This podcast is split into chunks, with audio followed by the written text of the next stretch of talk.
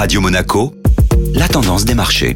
La tendance des marchés avec la Société Générale Private Banking. Bonjour Laura Guial. Bonjour Eric. La parité euro-dollar a été atteinte hier. La crise de l'énergie en Europe et notamment du gaz russe pèse sur le cours de l'euro-dollar. Ainsi, pour une première fois depuis 20 ans, un dollar s'est changé contre un euro en début de séance mardi.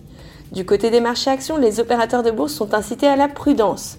Tout d'abord avec la publication de l'enquête de l'Institut d'études économiques qui montre une nouvelle chute du moral des investisseurs allemands, puis avec la mise en place de nouvelles restrictions sanitaires dans plusieurs villes chinoises qui pourraient freiner davantage l'économie. Malgré tout, et après une ouverture en légère baisse, l'indice parisien CAC 40 a finalement clôturé en gain de 0,8%. Et du côté des valeurs? Le gouvernement français envisage d'acquérir la totalité d'EDF pour sécuriser l'approvisionnement énergétique et serait prêt à payer plus de 8 milliards d'euros pour nationaliser l'entreprise.